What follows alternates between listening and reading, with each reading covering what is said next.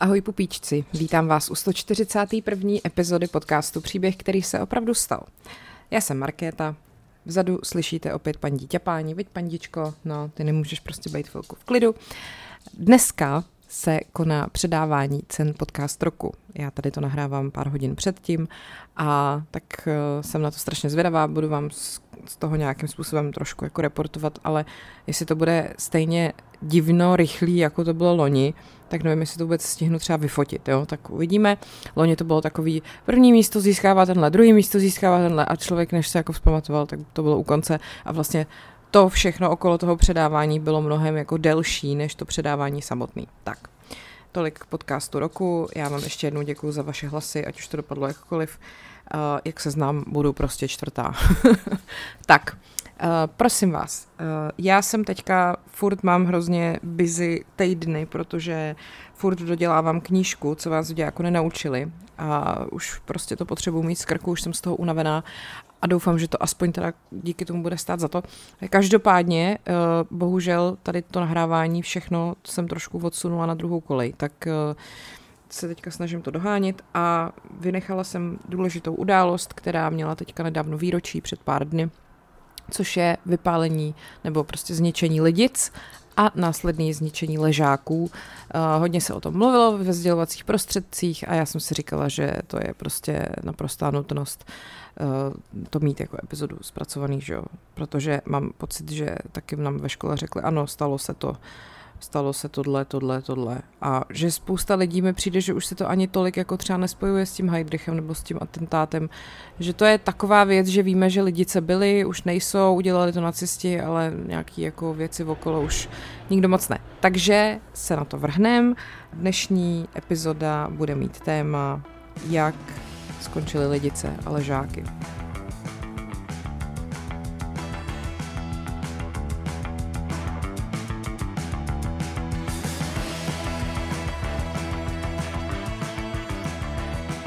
Tak, vezmeme to úplně od začátku. Lidický masakr teda bylo úplný zničení obce Lidice v protektorátu Čechy a Morava a bylo to v červnu 1942 na příkaz Adolfa Hitlera. Uh, proč k tomu došlo? Od 27. září 1941 působil SS Obergruppenführer a generál policie Reinhard Heydrich jako říšský protektor protektorátu Čechy a Morava. My jako víme samozřejmě, nebo já vím, ale vy to víte taky, že protektorát Čechy a Morava bylo území bývalého československého státu, který bylo od 5. dubna 39 okupovaný nacistickým Německem. Uh, já jsem už tady tyhle ty věci samozřejmě zmiňovala v některých epizodách v různých jiných souvislostech s Mnichovskou dohodou třeba, pak jsme mluvili o celý Heidrichiádě, o atentátu v rozhovoru s Anetou Černou, takže si to klidně můžete pustit, abyste třeba měli lepší kontext. Já se potom někdy zkusím trošku víc ponořit do druhé světové války, ale teď teda připomínám jenom tady tu jednu událost, takže všechny ty věci okolo zatím necháme být, jo. Uh, ještě vám dám další kontext. Ráno 27. května 1942 byl Heidrich odvezený, panda prostě musí ty vole teďka lemtat z té misky, prostě musí, nejde to jindy. Heidrich byl odvezený ze svojí venkovské vily v panenských Břežanech do svého úřadu na Pražském hradě. A když dorazil do pražských Kobylis, tak jeho auto přepadli uh, jménem československé exilové vlády uh, slovenský a český voják Josef Gabčík a Jan Kubiš, který byli součástí týmu vycvičeného ve Velké Británii a v roce 1941 se skočili do Čech padákem v rámci operace Antropoid. Mimochodem, jak se tady hodně teďka připomínal Antropoid, tak já jsem si uvědomila, že my jsme s Anetou Černou v tom našem rozhovoru řešili, co to vlastně znamená Antropoid, protože to se nikdy neříká. A dokonce, když jsme měli besedu s Jiřím Padevětem, tak mě hrozně jako vlastně potěšilo, že on to taky nevěděl. Haha. Uh, nebo teda myslím, anebo si to pletu. Ne, tak on to možná věděl, ale nevěděl to můj dějepisář, se kterým jsem se bavila o týden dřív. No prostě antropoid je zhruba podobná člověku, což měl být ten Heidrich, takže tehdy to Aneta říkala, tak to jenom opakuju, můžete s tím machrovat. Uh, jenomže oni, to určitě jste viděli i v těch filmech, to je stvárněný, myslím si velmi věrně, zrovna tahle část, kdy se Gabčíkovi zasekla ta pistol, a kterou on měl na něj jako vystřelit, že jo, a Heidrich vlastně nařídil svému řidiči, uh, SS Oberscharführerovi Kleinovi, aby auto zastavil. A když se Heidrich postavil, aby Gabčíka zastřelil, tak na něj Kubiš nebo na to auto hodil protitankový granát, což teda naštěstí jako by se povedlo a ten následný výbuch zranil teda Heidricha i Kubiše a Heidrich potom ještě poslal Kleina, aby Gabčíka pronásledoval pěšky a při přestřelce Gabčík střelil Kleina do nohy pod kolenem. A Heidrich teda uh, prostě chtěl to Gabčíka zastřelit, to se nepodařilo a Kubišovi a Gabčíkovi se nakonec podařilo z místa činu uprchnout. Heidrichovi potom šla na pomoc Češka a vlastně na zadním sedadle dodávky ho položila na břicho, odvezla na pohotovost do nemocnice na Bulovce, provedli mu splenektomii, vypreparovali mu ránu na hrudníku, levou plíci a bránici a vlastně tehdy Himmler nařídil Karlu Gebhardtovi, aby rychle odletěl do Prahy a převzal jako kontrolu. Navzdory horečce se zdálo, že ta Heidrichova rekonvalescence probíhá dobře a Hitlerův osobní lékař Theodor Morel navrhnul použití nového antibakteriálního léku sulfonamidu, ale Gebhardt, Gebhardt se ob, vlastně domníval, že se Heidrich uzdraví a ten návrh odmítnul. No a Heidrich zemřel 4. června na sepsi, která byla způsobena prosím vás, kouskama koňských žíní, z čelounění a oblečení, který se mu do toho těla dostali při výbuchu bomby. Takže Theodor Morel měl asi dobrý nápad, ale pan Gebhardt to teda úplně... No ne, tak jsme mu vděční samozřejmě svým způsobem, i když takhle. Jako přesně to říkal pan Padevět na té besedě, uh, jako že si nesmíme plést nějaký příčiny a následky, jakože je blbost říkat, že jako bylo špatně učinit atentát na Heidricha, když se potom vypálili lidice. Jakože No ale my nemůžeme prostě jako podléhat uh, bláznivýmu přemýšlení diktátorů, že jo? Nemůžeme se bát jim postavit, protože pak pravděpodobně něco provedou na, jako, jako v rámci pomsty. No prostě je dobře, že Heidrich umřel, tak jsem to chtěla říct. Nicméně bohužel samozřejmě potom nasledovala obrovská uh, obrovská pomsta, represe a trest lidí, kteří prostě nic neprovedli. Takže pozdě odpoledne 27. května vyhlásil Karl Hermann Frank v Praze výjimečný stav a zavedl zákaz vycházení. To bylo vlastně ještě týden předtím, než ten Heidrich umřel. A každý, kdo pomáhal těm atentátníkům, měl být popravený i se svýma rodinama. Začalo pátrání, do kterého bylo zapojených 21 tisíc mužů, bylo zkontrolováno 36 tisíc domů a do toho 4. června, než ten Heidrich umřel, bylo v důsledku těchto represí popraveno 157 lidí, ale ty atentátníky nenalezli a ani se nedochovali jako žádné informace. Tak, uh, pak samozřejmě už všichni víme, jak to dopadlo i s atentátníkama, to říkám, o tom mám celou jednu epizodu, takže to si když tak poslechněte. Uh, jak to skončilo vlastně v té kryptě toho kostela, že jo, a to už asi všichni nějak jako znáte, to je už plná klasika. Každopádně uh, potom, když uh, vlastně se jeli smuteční projevy na Heidrichovi pohřbu v Berlíně, tak v podstatě se ještě ani ne, nedokončili a už 9. června padlo rozhodnutí odčinit jeho smrt. V té době ještě ty atentátníci vlastně nebyli dopadený, oni zemřeli až 18. června takže prostě začal teror. Eh, státní tajemník pro nacistický protektorát Čechy a Morava Frank hlásil z Berlína, že vůdce vydal následující příkaz týkající se všech obcí, u nich se zjistí, že ukrývají Heidrichovi vrahy. Popravit tam všechny muže, všechny ženy odvést do koncentračního tábora, schromáždit děti vhodné k poněmčení, pak je umístit do rodin SS eh, v říši a zbytek dětí vychovat jiným způsobem. Vypálit vesnici, zcela jí srovnat se zemí, zmasakrovat. Uh, já nevím, jestli jste měli ve škole, no možná jste třeba mladší generace nebo to. My jsme měli, myslím, dokonce v povinný četbě, knížku říkali mi Leni. A to bylo právě o holčičce, která vlastně byla takhle odtažená na poněmčení Češka původně do rodiny a nepamatovala si nejdřív, myslím, svoji jako maminku pravou a pak ji jako došlo, že teda uh, není jako původem Němka a tak. A myslím, že pak se s tou maminkou setkala. Teď nejsem úplně jistá, už jsem to četla jako mega dávno jako dítě a vím, že to na mě tehdy jako strašně zapůsobilo. No a teď vlastně proč oni si uh, vybrali uh, tu obec Lidice?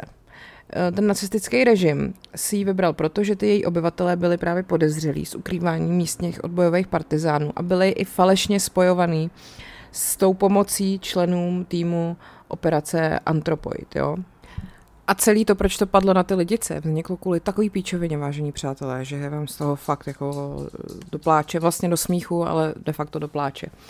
Protože uh, byla to úplně trapná, divná schoda okolností, jako, no, já vám to řeknu, proč ty lidice byly teda vybraný, jo. 3. června dostal Jaroslav Pála, což byl majitel továrny na baterie ve Slaným, podezřelý milostný dopis, který byl adresovaný jedný ze zaměstnankyň té továrny, která se jmenovala Anna Maruščáková a byla z Holous u Brandýska. A v tom dopise bylo, drahá Aničko, promiň, že ti píši tak pozdě, co jsem chtěl udělat, tak jsem udělal. Onoho osudného dne jsem spal někde na čabárně. Jsem zdrav, naschledanou tento týden a pak se už neuvidíme. Milan.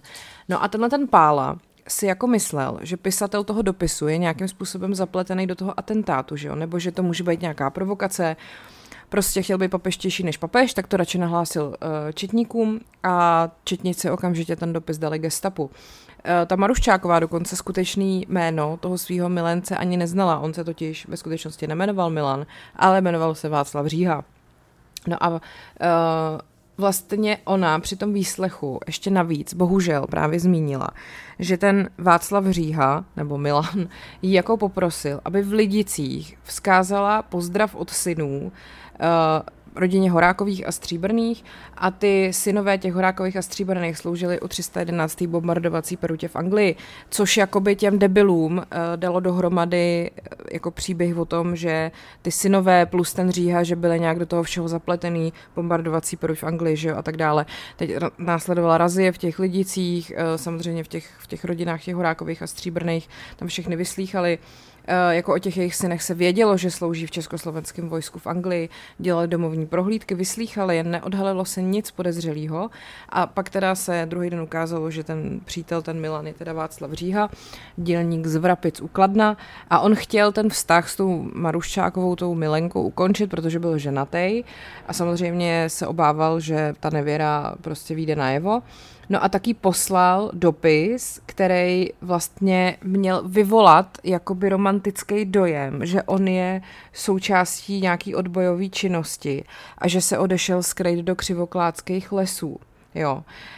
Takže jako chápete to. A teď navíc tomu gestapu jako bylo jasný, že on ani ta Maruščáková, ani ty Horákovi vlastně s tím atentátem nemají nic společného, že tohle celý je jenom prostě nějaká debilní love story úplně jako mimo a navíc prostě v Lidicích neobjevili arzenál, prostě vysílačky, žádné osoby a tak. A s tím letím vším to jakoby odeslali do Prahy hlášení.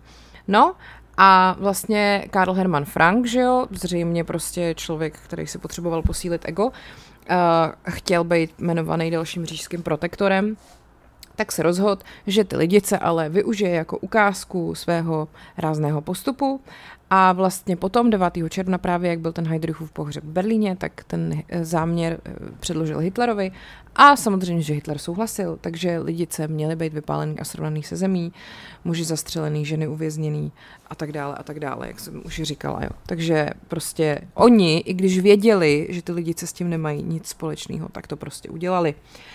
Takže uh, se stalo, že všichni muži z obce byli schromáždění a odvezený na statek rodiny Horákových na okraji obce. Matrace byly odnesený, byly postavený ke zdi stodoly Horákových, aby se jakoby, mm, aby nebyly slyšet střelby. Ta střelba do těch mužů začala kolem sedmí hodiny raní. Nejdřív je stříleli po pěti, ale potom vlastně člověk, který to měl na starosti, Horst Béme, náčelník eh, vlastně nějaký místní organizace pro protektorát Čechy a Morava, samozřejmě hnedka jednal podle rozkazu, že jo, tak usoudil, že ty popravy probíhají příliš pomalu a nařídil, aby těch mužů stříleli deset na jednou, pak je tam nechávali ležet na místě a takhle se pokračovalo až do odpoledne, kdy těch mrtvých bylo 173. Dalších 11 mužů, který ten den nebyli doma, eh, zatkli a zavraždili stejně jako 8 mužů a 7 žen, který byli zatčený jenom proto, že měli příbuzný sloužící v české exilové armádě ve Velké Británii. A ten masakr přežili pouze tři mužský obyvatele obce, z toho dva sloužili v RAF a v té době právě byli umístěný v Anglii. A jediným dospělým mužem z Lidic, který v Československu tohleto přežil, byl František Seidl, bývalý místo starosta Lidic, který byl zatčený v roce 38, protože uh, předtím nešťastnou náhodou zabil svého syna. Takže byl čtyři roky ve vězení a o tomhle masakru vlastně vůbec neměl tušení a dozvěděl se, až když se potom 23. prosince 1942 Eh, vrátil domů. Jako chápete to, co to je, to, co to je prostě. Po zjištění toho masakru byl tak jako samozřejmě v hajzlu, že se sám přihlásil důstojníkům SS v Kladně, přiznal se jim, že pochází z Lidic a dokonce řekl, že schvaluje atentát na Heidricha. Ale oni se mu dokonce, nebo takhle, on jim potvrdil svoji totožnost a oni se mu prej vysmáli a úplně ho jako odmítli a on díky tomu to přežil. Co zvláštní. No, Celkem 203 žen a 105 lidí, dětí, pardon, bylo nejprve odvezeno do vesnické školy v Lidicích, potom do nedalekého Kladna, tam byly tři dny v gymnáziu. Děti byly teda oddělený od matek a čtyři těhotné ženy byly poslaný do stejné nemocnice, kde zemřel Heidrich, tam byly donucený k potratu a potom byly poslaný do různých koncentračních táborů, pardon. Se teďka trošku udělalo špatně. 12. června 1942 bylo 184 žen z Lidic naloženo na nákladní automobily, odvezeno na kladenský nádraží a násilím posazeno do zvláštního osobního vlaku, který byl střežený eskortou. A ráno 14. června potom vlak zastavil na železniční vlečce u koncentračního tábora Ravensbrück. Eh, to vedení tábora se snažilo lidický ženy izolovat, ale ostatní vězenkyně jim v tom zabránili a ty ženy pak donutili pracovat v továrnách na zpracování kůže, stavbu silnic, textil a munici. Fu, já nevím, jestli budu schopná zpracovávat druhou světovou válku, vám povím teda. 88 lidických dětí bylo převezeno do areálu bývalé textilní továrny v Gnajsauově ulici v Lodži. Ten jejich příjezd byl ohlášený telegramem z pražské kanceláře Horsta Bémeho a končil slovy Děti si přivezou jen to, co mají na sobě, žádná zvláštní péče není žádoucí. Ta péče byla teda minimální, děti trpěly nedostatkem hygieny a nemocema a na příkaz vedení tábora jim nebyla poskytnutá ani žádná lékařská péče. A krátce po příjezdu do lodže potom vybrali úředníci z ústřední rasové a osidlovací pobočky sedm dětí k poněmčení a několik dětí potom právě, který byly považovaný za rasově vhodný k tomu poněmčení, bylo předáno do rodin SS. No a ten rozruch kolem toho, co se stalo v Lidicích, vlastně potom způsobil určitý váhání nad osudem těch zbývajících dětí. Ale váhání netrvalo dlouho. Koncem června Adolf Eichmann nařídil masakr těch zbývajících dětí, které nebyly poslaný na to po Němčení. Nikdy uh, za tohle to nebyl odsouzený, protože soudci měli za to, že nám nebylo podle předložených důkazů nadevší pochybnost prokázáno, že děti byly zavražděny. 2. července teda bylo všech zbývajících 82 lidických dětí přidáno úřadu gestapa v Lodži a ten je poslal do eh, vlastně vyhlazovacího tábora Chelmno, 70 km odsud a tam byly splinovaný, prostě splinovaný. A tudíž teda 82 ze 105 lidických dětí bylo zavražděno v tom Chelmnu, 6 bylo zavražděno v německých sirotčincích Lebensborn a 17 z nich se potom vrátilo domů. Eh, obec byla zapálena a zbytky budov byly zničeny pomocí výbušnin. Vybitý byly taky všechny zvířata ve vesnici, veškerý prostě domácí, tažný. A, a vlastně ušetřený nebyly ani ty lidi, co už byli pohřbený na obecním hřbitově. Oni vykopali jejich ostatky, voloupili je, jako kvůli různým třeba zlatým plombám a šperkům a pak je zničili. 100 člená německá pracovní skupina byla potom vyslana, aby odstranila všechny viditelné zbytky obce, aby změnila trasu potoka, který protékal tu obcí a cesty dovnitř a ven, celou plochu, kterou ta vesnice zabírala. Pak zasypali ornicí, osázeli plodinama a kolem místa postavili plot z ostatého drátu, na kterém bylo česky a německy napsáno každý, kdo se přiblíží k tomuto plotu a na výzvu se nezastaví, bude zastřelen. O tomhle procesu pak natočil Franz Tremel, spolupracovník německé rozvědky a pracoval pro obchod Zeiss Icon v Pražském paláci Lucerna a po okupaci se stal filmovým poradcem nacistické strany. Další represe uh, potom byly právě ty ležáky, ke kterým se ještě dostanu. Uh, ta nacistická propaganda všude otevřeně a hrdě hlásila ty, ty události v Lidicích a bylo to vlastně na rozdíl od jiných masakrů v té okupované Evropě, které se většinou držely v tajnosti. No a ty informace okamžitě převzala spojenecká, spojenecký média vlastně v září 1942 založili horníci ve Stoke-on-Trent v hrabství Staffordshire ve Velké Británii pod vedením lékaře Barneta Strose, který uh, se vlastně pak stal i poslancem organizaci Lidice Shall Live, aby získali prostředky na poválečnou obnovu té obce. A brzy po srovnání vesnice se potom po srovnání vesnice se zemí se potom začaly přemenovávat města a čtvrti v různých zemích. San Jeronimo Lidice v Mexico City, Barrio Obrero de Lidice ve Venezuele, Lidice de Capira v Panamě a města v Brazílii. A tak, aby, se to, aby to jméno žilo jako navzdory Hitlerovému záměru. Čtvrť ve městě Crest Hill ve státě Illinois byla přejmenována na Lidice taky ze Sternova parku, nebo je tam teda i kaplička dokonce a po Lidicích je také pojmenovaný náměstí v anglickém městě Coventry, který bylo zničený bombardováním Luftwaffe.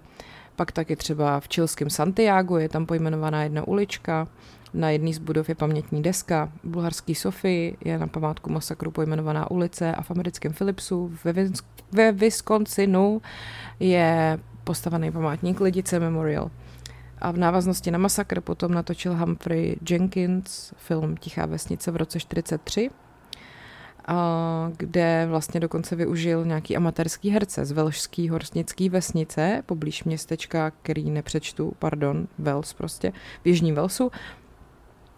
Potom v roce 75 byl, upřesně, byl uvedený přesnější film britský Operace Daybreak, Uh, tam hrál Timothy Badams, uh, Kubiše, Matthew Shaw, Čurdu a Anthony Andrews Gabčíka. Uh, potom třeba americká básnířka Edna San Vincent Milley napsala o masakru knižní veršovanou hru Vražda v Lidicích.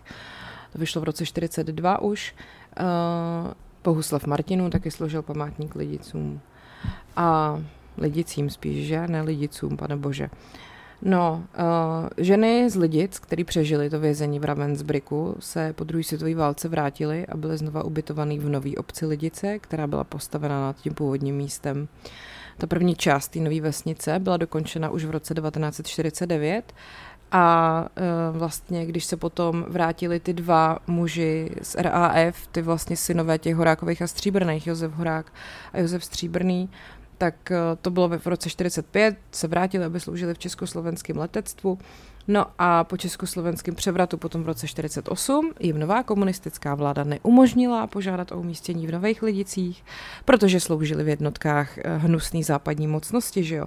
Takže Horák se potom s rodinou vrátil do Británie a do RAF a v roce 48 v prosinci zahynul při letecké nehodě. No a myslím si, že asi většina z vás viděla, jak na místě nebo nad místem staré obce Lidice se vlastně tyčí socha od Marie Uchytilový z 90. let 20. století. Nese název památník dětským obětem války a tvoří 82 bronzových soch dětí, 42 holek a 40 kluků ve věku 1 až 16 let, což bylo na počest těch dětí, které byly zavražděny v tom Chelmnu. A uh, to je hodně působivý ten památník. Jako říkám, jestli jste tam nebyli, tak se tam někdy zajďte podívat. Je to nádherný park a, a ten památník, tam ty děti prostě vypadají jako živí a jako je to, je to síla. Tak, uh, pojďme se podívat na ležáky, protože o těch se mluví míň, uh, protože ty lidi se staly takovým synonymem odvety za ten atentát a to samozřejmě nejen proto, že ležáky byly rozlohu a počtem obyvatel menší, ale taky proto, že uh, vlastně komunistický režim potom nechtěl připomínat protinacistický odboj, který pomáhal výsadkářům, který byli vyslaný z té Anglie, že jo.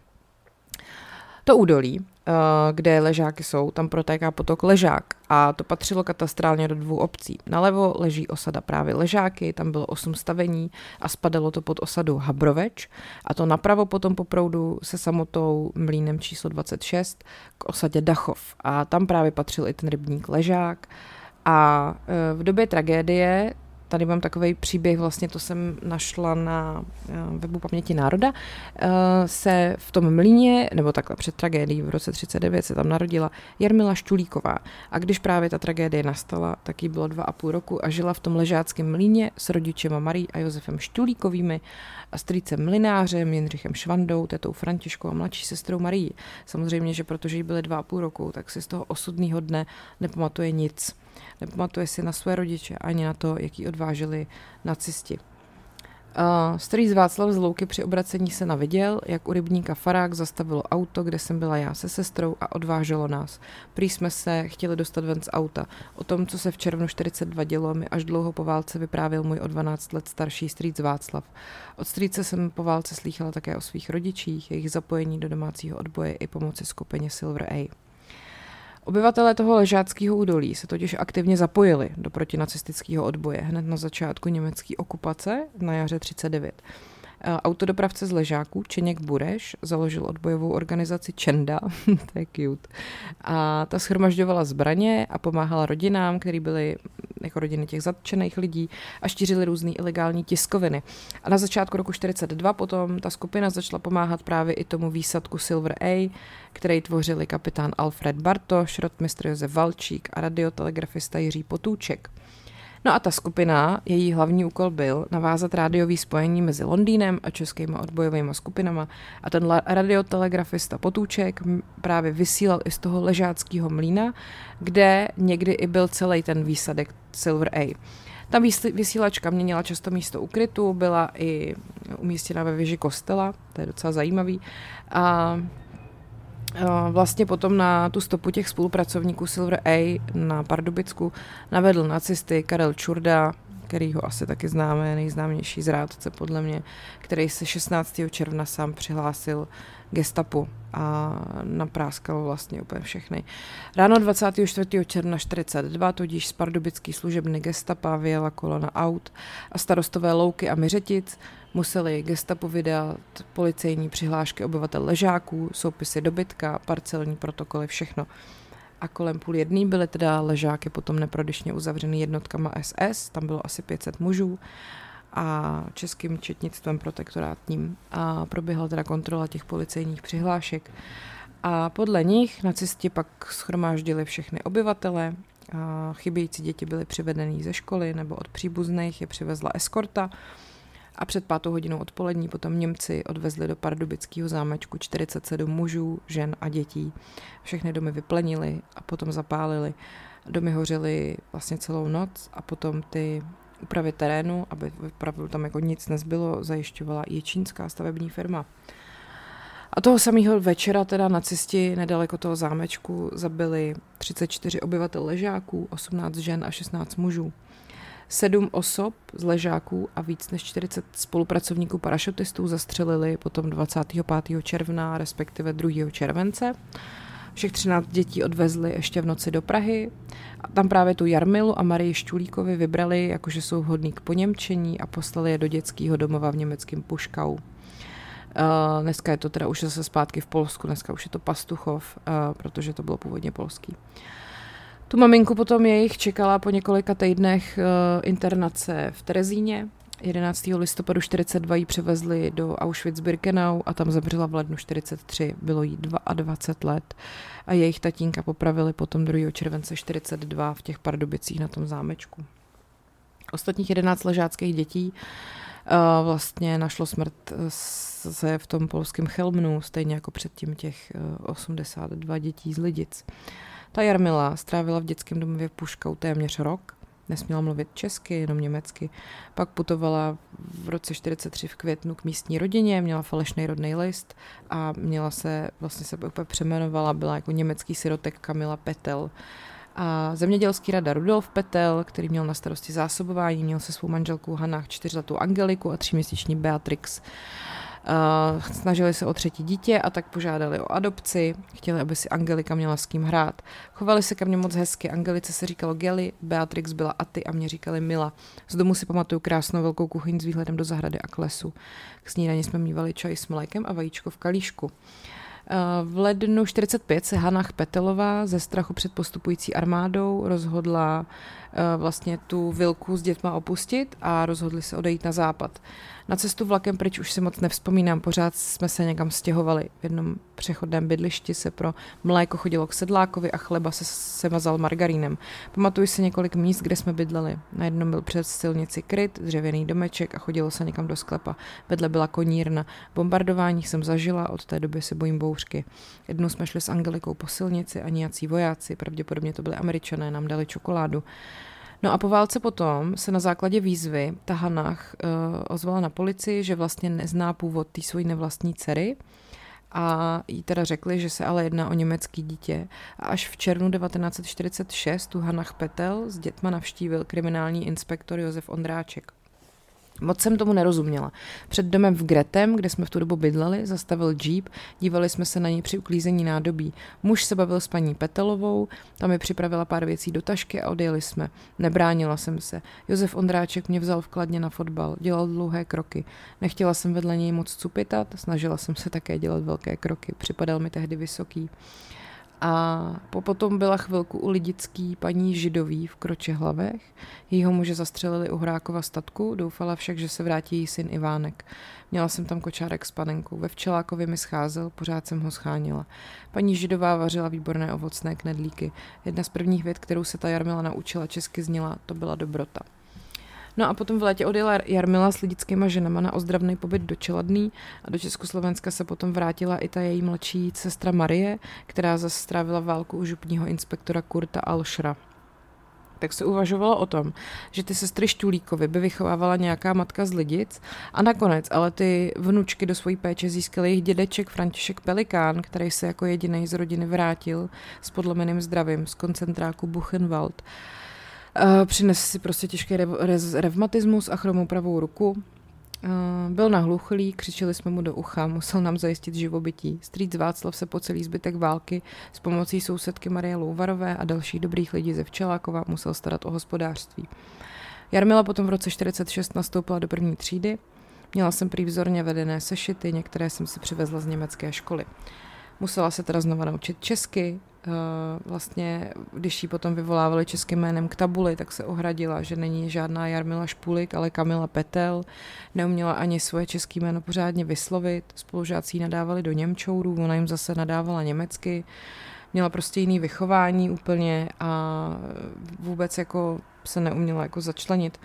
Eh, nevlastní rodiče ty Jarmily pak psali na úřady žádosti o další výchovu a uh, že by jako jí chtěli zpátky, ale pak aspoň teda chtěli vědět, jak se jí daří. No a první dopis potom jí přišel, až když sehnali adresu jejího pobytu v polovině 50. let a to už studovala na pedáku v Litomyšli a vedení školy nejdřív samozřejmě muselo prověřit, jestli můžou ten dopis z Německa uh, předat, protože už byl zase jiný režim, že jo, to prostě nešlo jenom tak nikdy. Stala se pak učitelkou v mateřské školce, pak se jí narodilo sedm dětí a s tou rodinou Petelových ale je vlastně pořád v kontaktu a poprvé od války, nebo byla, a poprvé od války se viděli až na konci 50. let, ale německy už zase zapomněla, takže všechno si musí nechat překládat, ale ty dvě starší sestry před tím, co měla, tak je bere jako sestry svoje. No a pak se vlastně uh, začalo o těch ležákách mluvit spíš až v 90. letech a uh, dneska tam tu samotu toho mlína a ty ležáky připomínají takzvaný hrobodomy, což jsou jako takový půdorysy, který mají naznačovat ty bývalý stavení s tím žulovým náhrobkem. Tak, tohle byl příběh, prostě, který se opravdu stal. Uh, jedný holčičky, kterou odvezli z ležáku na poněmčení. Já jsem to de facto fakt vám tady jako odcitovala uh, ze stránek paměti národa, takže abyste věděli, jak to tenkrát s těma lidma bylo. A to byl teda celý, bohužel, příběh, který se opravdu stal. A já vím, že velmi stručný osudy obyvatel Lidic a Ležáků, ale tohle je prostě téma, který by si samozřejmě zasloužilo taky samostatnou podcastovou sérii. Ale já jsem chtěla, aby to bylo tak nějak hezky pokupě všechno v jedné epizodě.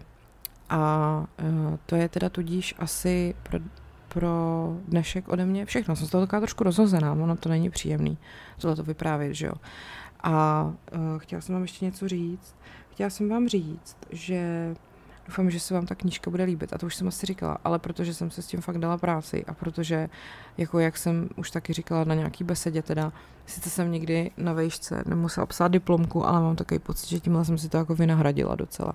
Ale jako snažíme se, aby to bylo psané fakt takovým jako fajn jazykem, jakým mluvím tady, nic prostě odborného, nic nějak akademického, aby si to mohl přečíst každý, aby si z toho každý odnes nějakou náladu té doby, takže prostě spousta příběhů a žádný jako data, zbytečný údaje a tak, to je jako, to nechávám na tom dějáku ve škole. A děkuji vám všem za vaši podporu, děkuji vám za spoustu zpráv, co mi furt chodí, kde mi píšete, jak posloucháte před spaním, na procházkách, matky na mateřský, aby jim nehráblo, děti s rodičem a učitelé to pouštějí studentům. Hele, fakt jsem z toho nadšená, děkuji vám. Nikdy by mě nenapadlo, že takovýhle moje plácání bude mít takovýhle dosah. Takže já se jdu teďka fintit na podcast roku a tyjo, tyjo, strašně jsem na to zvědavá. No, tak uh, se mi mějte hezky a ať je váš život příběh, který se opravdu stal.